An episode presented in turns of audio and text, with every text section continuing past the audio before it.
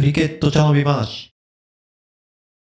このポッドキャストは日本クリケット界のベテラン2人がゆるくクリケットについて語らう番組です。不適切な表現が一部あるかもしれませんがご容赦いただければ幸いです。お相手は拓郎とシュンです。シーズン2エピソード8です。よろしくお願いします。よろしくお願いします。えっ、と、今回は、えっ、と、日本クリケット昔話として、J2C、えーいわゆる2でについて話していきたいと思います。はい。はい。これどんな大会でしたっけちょっと記憶が定かではなくなってきてるんですが。二人とももうちょっといい年だからね。そうっすね。はい。いや、でもむしろね、うちらよりもベテランの方たちの方がこの大会をよく覚えてたりしてるので、うん。うん、ちょっと、まあ、当時の、当時やってた方に聞き込みはしたんですけども、はい。はい、いかんせん断片的な情報が結構多く て。なんで、あの、まあ、うちらが思い出せる限りの話を今日はしたいかなと。そうっすね。なので、えっと、完全な情報じゃないですと。むしろ、それについて知ってることあったらもっと教えてくださいみたいなはい。スタンスでいいっすかね。そう、そうですね。はい。じゃあ、大会の概要として、はい。 2デーっていうぐらいだから2日間かけてやられてましたよね。そうです。で、はい。えー、シーズン1のエピソード6。はい。はい。シーズン1エピソード6。はい。はい。で、えーテストマッチについての解説うんありますので、はいはいはい。はい。あのーまあ、聞いてない方はもう一回聞いていただいて、はい。はい。聞いたことある方は、まあ、もう4、5回ちょっと聞いてもらって、はい。はい。あのー視聴回数伸ばしてほしいんですけれども、なるほど。 あの、 えっ、とですね、テストマッチと同じく、アンリミテッド形式になります。あー、ってことは、えっ、と、今流行ってる T20 とかワンデーとかとは、はいえっ、と、ルールが違うよと。そうです。で、その差についそれがどう違うのかっていうにについては、シーズン1のエピソード6を聞けってことですね。はい。シーズン1のエピソード6を10回ぐらい聞くと多分わかります。あー、難解ですね。 はい。あの、はい要まあ要は何かっていうと、あの、規定のオーバー数をうん。投げたら守備交代という形式ではないということですね。なるほどです。 はい。好きなだけ打ってられるという形式になります。なるほど。じゃあ、テストが5日間かけて行われるから、いそれの、それを2日間に短縮したっていうか、簡易版みたいなはいイメージでいいですかね。はい。その通りです。なるほどです。はい。この大会って、はい。いつ頃行われてた大会なんですかえーとですね、これは記憶記録に残っているうー感じだと、1994年、うん。はい。えー当時の MK ワークスというは会社が、あの、クリケットの大会の企画等々を取り行ったらしいんですけれども、あ、はい。はい。で、えーそのところが、えー2で2日間でやるアンリミテッドの試合をやろうぜというふうに呼びかけて、はい。ははい、行われて、で、当時は群馬カップという名称だったそうです。あ、群馬カップはい。ってことは、群馬で行われてたんですね。群馬でしかやってなかったらしいです。ああ、なるほどです。はい。で、あのーまあ、僕や拓郎が2でうん。えーやり始めた時はもう、えー富士とか、うん。はい。あと茨城とか、はい。はい。で、やってました。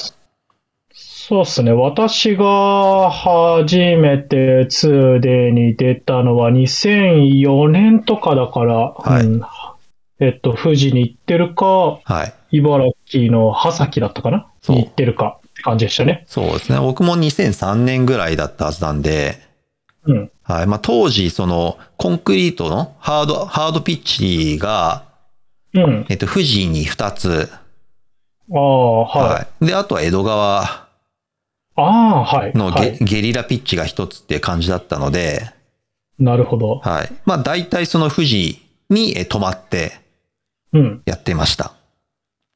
そうっすね。あそうでしたっけえっと、うんハードピッチはな、あんまり使えなかった記憶がありますね。2で。そうですね。まあ、富士に2つあるのと、あと富士の南公園富士南公園かなそこにフリックスピッチを敷いて、うん。南緑、緑地かな。そう、うんそうだそうだ、うんで、そこに確かに2グラウンドぐらい借りようと思えば借りれたんで、そうそうそう。そこではやいったりとかしました。そこにフリックス引いてね。はい。で、当時、えっ、と、まあ、やっぱり1週間に、あ、1週間じゃない、週末に40人ぐらい、はい。うん、大体2試合ぐらいあったんで、40人ぐらいが泊まるということなんで、うん。そうな結構その当時の富士の観光協会かな、ああ、はいはいはい。そうそう、まあそことなんか、そこのサポートをいただきつつ、やってた記憶があるので、そのフリックスのピッチとかも、移動させるために軽トラ貸してくれたりとか、旅館の方が。なるほど。あ、はいごめんなさい。今、一個思い出したんですけど、はい。フリックスじゃないな。マットのピッチだったような気がするな。マットもあったし、フリックスもあっフリッたク。スもあった。はそあ、うなるほど。はい。あなんの、か、は刃先は刃先は完全にマット。フリックスがそなかったうんマットだったなるほど、なるほう。そどう。そう。野球の用具入れかなんかに放り込まれてたマットをみんなでさーって敷い伸て、ばして。伸ばしてうんみんなで足、足踏みして伸ばして、ああ、はい。思い出しました。はい。はいありましたね。そう。なので、そそういう、富士の観光協会だったかな、宿の協会だったかな、忘れちゃったけあど、ーそういう旅館協会みたいなね。まあ、そんなんだった気がしますが、そこのサポートを受けつつ、はい。やってましたよと。そうで、。ハサキの時は、えっ、と、やっぱハサキって、大学スポーツとかのなんか合宿地として結構あって、宿がグラウンドを持ってるみたいなは感じだったので、そこのグラウンドと、で、やってたって感じですかねい。。ね、旅館名覚えてる、えっ、と、ハサキは、えっ、と、長谷川旅館とはいはいはい川竹旅館だったかな。ああ、そうそう、川竹、川竹。で、うん富士は古い屋とか、うん。あとなんだっけな、えー、なんたらビジネスホテルみたいな。そうっすね。ビジネスホテル何個か、かし、うーん、かしま、なんかそんな感じの。そう。あとは、美しい波って書いて、南。ああ、南。いはや、い。南は良かったなって記憶があります、いや、はい本当に、あの、今でももしあって、富士に泊まる方がいたら、ぜひ泊まってほしい。うん。あ飯がすごいうまいそうっすね。旅まあ、た館でだしちょたっ。と、その、その何チームか、その、さっき4チームって話してて、はい2試合行われるから4チームが集まってて、はいそこ、南ちょっと場所的に離れてるんですよね。そうです確かね、そう。まあ、なので、まあ、どっかと飲みたいとか、お酒の席があるとかだと、ちょっと移動がめんどくさいなっていうような印象だったかな。確かに確かに。はい。あ、はいで、これ話脱線しちゃいましたけど、はい。えっ、と、普段こうテストマッチとかだと5日間でやるじゃないですか。はいはいは2日間でこれ決着つくんですかねい。いや、えっ、と、あ、うーん、つかないです。まずつかないけど、えっ、と、説明がちょっと不足してたとこがあって、えっ、と、これ全盛期10チームぐらい、多分、参加してて、はい。社会人のクラブ、はい。と、うん学生のクラブが混合だったんですね。はい。なので、まあ、社会人と学生のクラブはい。の場合は実力差があるから、えっ、と、勝敗が決まるなるほど。ケースが高かったかなと思います。え2回学生側がオールアウトになると。そうそうそうそう。で、えっ、と、ただ、まあ、やっぱ実力が拮抗してる社会人、社会人とか、学生、学生とかと、まあ、勝敗がつきづらいと。はい。まあ、なので、勝敗が、これ何、何行にかか、わたって書かれてるかちょっと数えるのも難しいんですが、はい。 10個以上ステータスがあって、ほうほうああと、試合の結果によってっていうことね。そうそうそう。うん。まあ例えば、ファーストイニング勝って、セカンドイニングも勝つと、はい。 8点もらえるよとか、ああ、はあはあ、なるほど。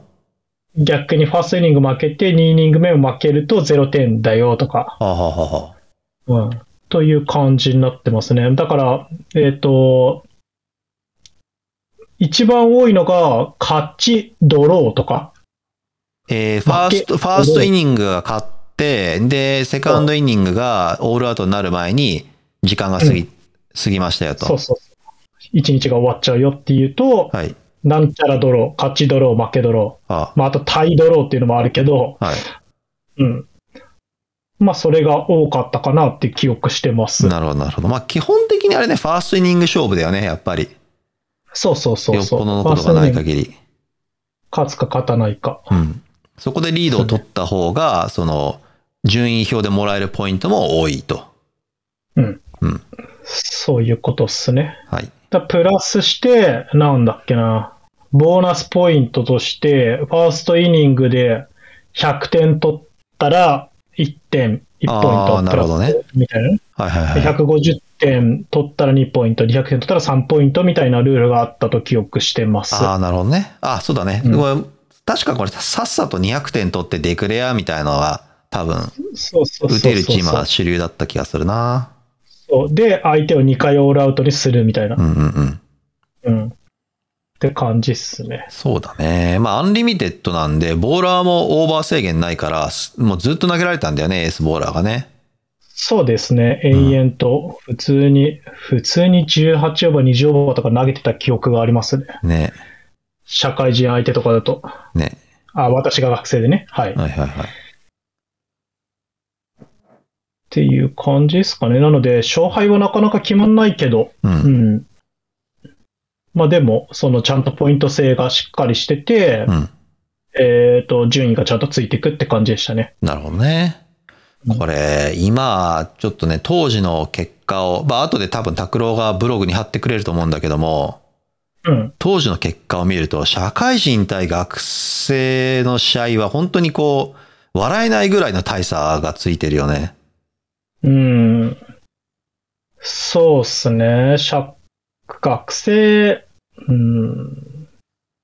ついてましたね。普通に、うん、2日間で20ウィケット落として、かつ200点打たれてるわけですからね。そう。相当な。相当なあれっすよね。うん。でね、その、まあ、社会人サイドはね、その、気持ちよく勝ち、さらに夜の飲みで、わ、若い、うん年下の学生たちに対して、う ん人生の説教を食らわすという 酒を飲みながらもうなんかうーんまあ社会人は楽しいんだろうけどよみたいないや、気持ちいいでしょうね。ねしっかり、がっつり打って、がっつりボコボコにして、かつ、うん。若い子と飲めて、そうそうそう。しかも説教までできるっていう素晴らしい大会ですね。ね、だからがねよくその社会人学生のそのなんつうのグループ分けをしなかったわけじゃない、そうっすね。うんだからそれが2000その2008年ぐらいまで中止、うんその中断中止になるまでずっとそのが、それがついてたっていうのはやっぱすごいね。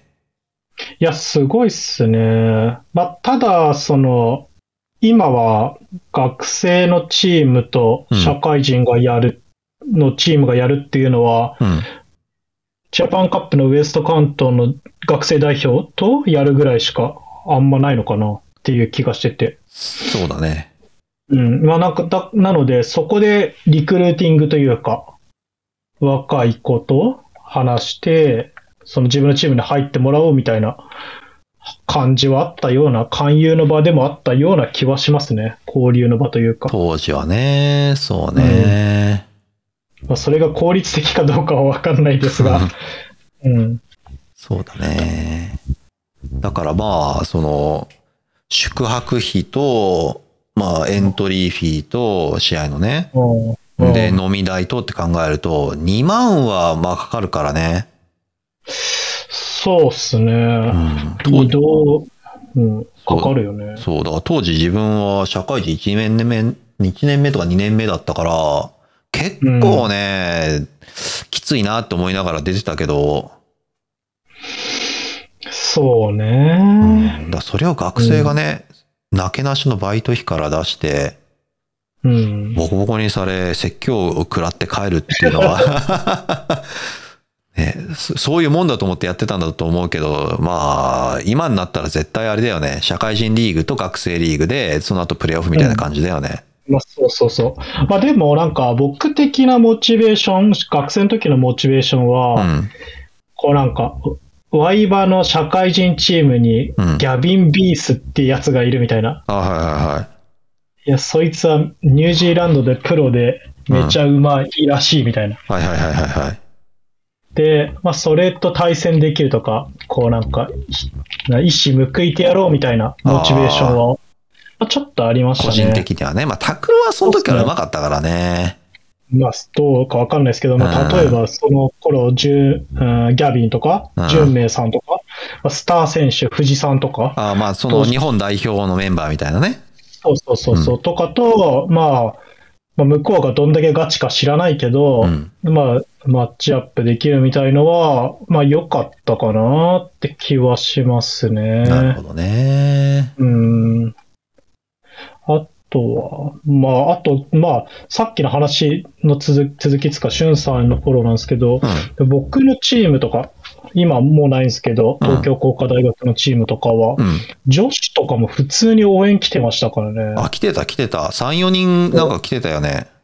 うん、狂気じめてるなって感じはし、 今考えると、本当だよな自分も試合出ないのに、中大とかも来てたもんね、確かね。来てました、来てました。んはい。だから、だから中大と工科の試合とかは、普通に女子とかも結構みんな来るみたいな。うん。うん。うん。うんま。あ、仲良かったクラブだったので、当時は。まあ、なので、結構、普通に試合、もう一試合できんじゃねえかぐらいな。もう一試合はねえな。もう一チーム作れるんじゃねえかぐらいは、人がいた気がしますね。ね。まあ、その、あれだな、基本的にその合同合宿を何回も、プチ合同合宿を何回も繰り返すって感じだあったもんねそ。うそうそうそうそうそうそうそうそう、そんな感じですね。うん。ああ、なんか今ちょっと思い出したんですけうど、ん当時、謎のシステムで、はい。 総評みたいになかったっすか あったっけ何それ。なかったから、わ何それかんないけど、うん。うん。なんか、試合終わった後に、なんあか2チーム一緒になって、うんそのゲームについてレビューし合うみたいな。感想戦うん。いいやや、なかったなー、なんで、なんか、そうっす、そうっすね。で、当時の、ん誰だか言えないですけど、日本代表にけ結果論をぶち込まれて、うんうんすげえイラッとした記 憶が、今、いや、それはね、そのに、その日本代表の人、きすげえ気持ちよくなってたんだよ、その時。 そうっすうん。クリケット論を語り。そうっすね。そうまあ結果論だからと思いながら。そうそうそう。まあ、その、飲みは面白かったよね。やっぱり、プチ合宿なだけあって。そう、まあ、そうっすね。な、なので、その、なんだろう、が、社会人からするとガチ度は低いから、うん例えば、まあなんか言っちゃ悪いけど、飲み会要員じゃないけど、うんうんうん。飲み会好きの人とかも来るみたいな、そうだ結構ね。出てるみたいな、そうだねん。し試合だったかな。うん。ナイトイニングメインで来る人いたね。いや、いましたよ。まあそうんまあそれがなかったらな、うん、ちょっと逆にモチベーションないな、今だったら。なまあ今だったらね。うん。あと学生同士のあれじゃない交流も楽しかったんじゃないいや、楽しかったっすね。ねうん、楽しかったな。いろいろ事件を起こしたなって気はしますね。そうね。その、なん、言いづらい。ここでは本当言えないんで、あの、 じゃ、じゃ、じゃあの、今回の話を聞きたいなって人は、その、茶飲みチームにちょっと一杯おごってください。その時言います。そうっすね。はいオフ会しましょう、オフ会。ははい。いろいろあったな。はい。い。はい。昔の記憶ですが。はいこれが、えっと、2000、あ、94年から2012年ぐらいまでやってたんですかね。そう。確か。 2011は行われた形跡があって、で、うん12年はね、その、チーム集めだけして、で、多分ね開催されなかったんじゃないかな。うん、なるほどね。うんうん。まあ、さすがに無理があるフォーマットだからね。そうだね。うん。ちょっとね、数万円 ?1 万、2万使って、うん。泊まりで、ね、試合するっていうのは、そをし年に何回もやるっていうのはね、ちょっと厳しいっすよね。時代が変わったなって感じはしますねう。。そう。だし、もう日本人チームがいないし、うああ、そうだね。そうあと当時はね、その、かい当時もその外国人中心チームは結構たくさんあったんだけども、うんでも彼らうんうはんその 2day には参加しなかったからね。そうですね。うん。そう確かに、確かに。そう、だから今もし、ね、その再開するとなると、もちろん、その、外国人チームも退去してくるだろうから、ああ、そう、だツーデーが、ね、たとえ復活したとしても、当時のあの、サークルの延長戦みたいなノリはもうないだろうね。そうだね。あの空気感は再現不可能でしょうね。そうそう。そもそもその外国人チーム飲まないしね、ほとんど。そうそう。そ、そうう宗教上ね、文化的にもあんま飲まないから。うん。うん確かに。飲み会なかったら絶対行かねえわって気がしますね。そうそうそうそうそう。うん。そう。まあ、とは言っても、うんあの、本当に、それこそ JPL のチームみたいな、うん。スキルの高いチーム同士がやったらどうかっていうのは見たい。ああ、間違いないね。その、ううん、今、バンバン打つのが、なんだろう。良しとされてる時代に、うん。やっぱスキルみたいな必要だよねっていう、うんイニングをコントロールするとか、そうそうそうそうそボーラーの、まあ、精度というか、みたいなとかは、うん、絶対、なんだろう、スキルアップにつながるかそうら、し、見てて面白いものになるかもしれないから、う。そうそうそうそうそうそうたそ方がいいんじゃねえかな。う。ね。し、なんかその時代も、まあ普通に、やっぱり学生選手権35オーバーで、学生はやっぱそこにフォーカスしてるし、うん。うん。社会人は KCL とかな、J1C とかかな、うんの時代だったけど、うん。その、そっちにフォーカスしてるわけじゃないですか。うん。で、そこで、なんだろう、やっぱり点を取るリミテッドオーバーのプレイヤーじゃなくて、うんあまあ、にフィットしてないけど、うん。そのディフェンス力があるとか、うん。うん。そうだねみ。たいな選手がフィーチャーされてる場でもあったので、うん。うん。まあなんか、フィーチャーされるうんシチュエーションがあったので、うん、なんか、そういう選手の、なんだろう、うん活躍の場みたいなのもあってもいいのかな、みたいな。そうだね。そう、あとそのボーラーも、その中途半端なボーリング技術は通用しないからさ、うん。うん、ちゃんとウィケットを取れるデリバリーして、で、エコノミーレートだけのボーラーも生き残れないからね、そういうのだとね。そうだね。そうだね。永遠とオフサイド投げ続けて、そう。えアウト取れないんじゃ意味ないからね。ね。だから、まあ、それこそ、ね、その代表の、えー日本代表選手団うん。が、それを、まあ、二つに分けて、うん。で、なんかね、あの、また長期連休中にさ、2デーか3デーか、うん。やってくれたら、すっげえ面白いと思うんだよな。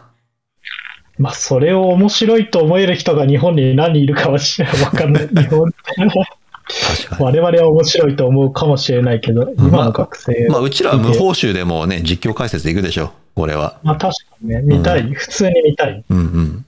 そう。だからまあ、それも合わさって、あと50オーバーも早くやってほしいなと思うね。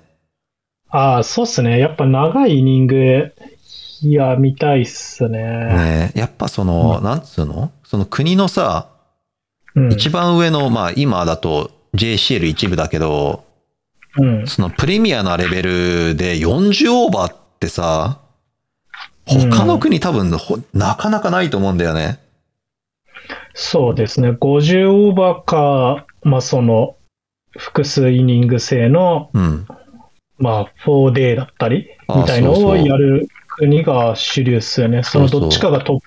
まあもちろん20の、その華々しいプロリーグみたいのはあると思いますが。そう。だから一応悪いけど、40オーバーってさ、その、今流行りのビレッジクリケットのフォーマットだからさ。まあ確かにね。そう。だ言かわれらてみれば、そうそうそうそう。だからは、早く50オーバーやろうぜって思うんだけどね。まあ確かにね、ビレッジクリケットの動画見て笑ってるやつがビレッジクリケットやってるみたいそうな。そうそうそうそうそう。で、やってさ、なんかね、その、 まあ最近安牌してても思うんだけど、あの、うんやたらね、その、フィールディングチェンジでやろうぜみたいなさ、こと言うからさ。うんそうまあ、いい、いいいいや、いいや。とりあえずこれは J2 シートは関係ないんで、そうそうそう。はなのでいい、いいでしょう。まあ、ただ、うーんやっぱ長いイニング、もう一回やりたいねっていう気はしますね。そうだね。ぜひぜひぜひ。うんあ、なので、えっ、と、リスナーの中でもし当時の図で面白いこと、こんなことあったよとかね、あればもううんぜひどんどんお便りいただければ、どしどし評価しますので、そうすねうん、まあ多分言えない面白トークの方が多そうな気がしますけどね。ね記憶に残ってるのは。はいまあ、うちらの記憶に残ってるのはもうそれしかないからね。まああとプレイ的なところだと、誰が、な、何、100球フェースして何点しか取らなかったみたいな、そういうのは多かったかな。そうだね。面白い話だなそうだね。まあ大体そうだね。うん。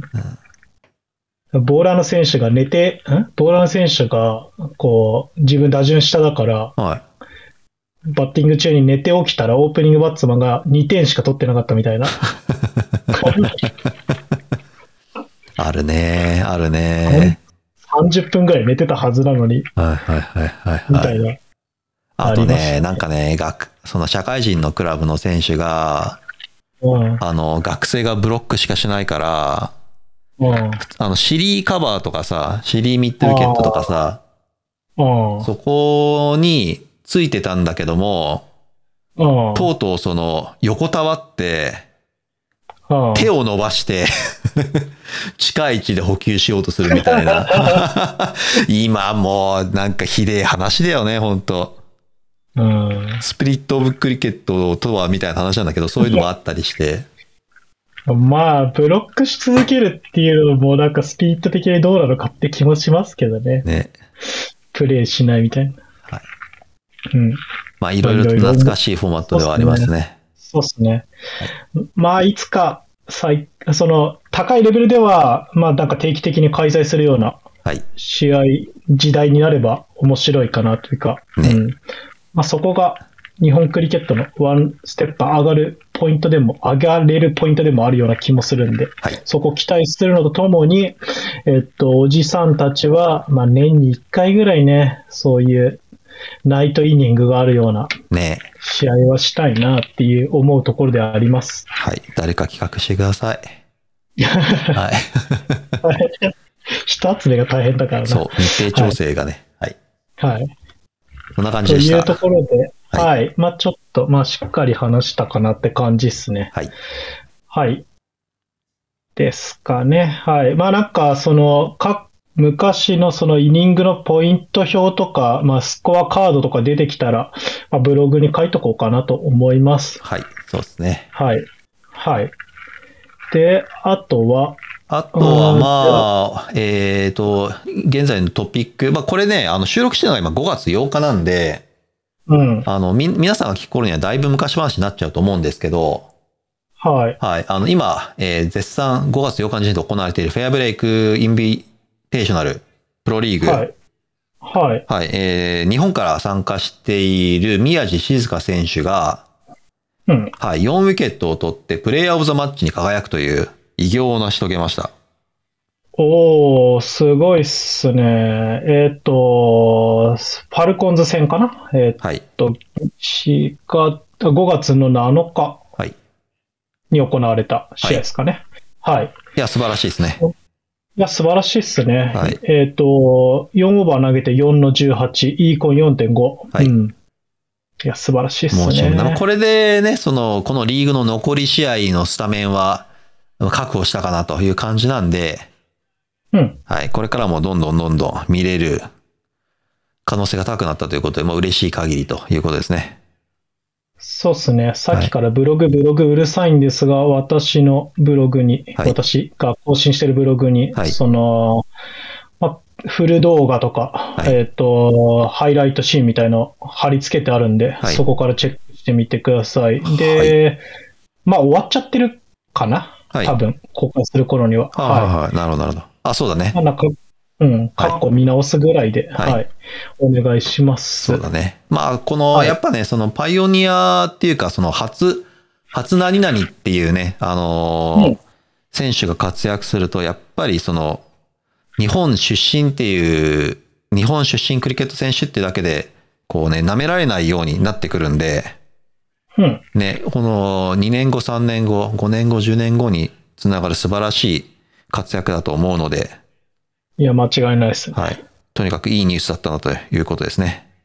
そうですね。はい。えっと、まあ、これを収録した時はまだ終わってないんであれなんですが、はいえっと、終わったぐらいで、機会があれば、はい。このフェアブレイクについての、まあ、総評というか、レビューできる機会があればしたいと思います。はい。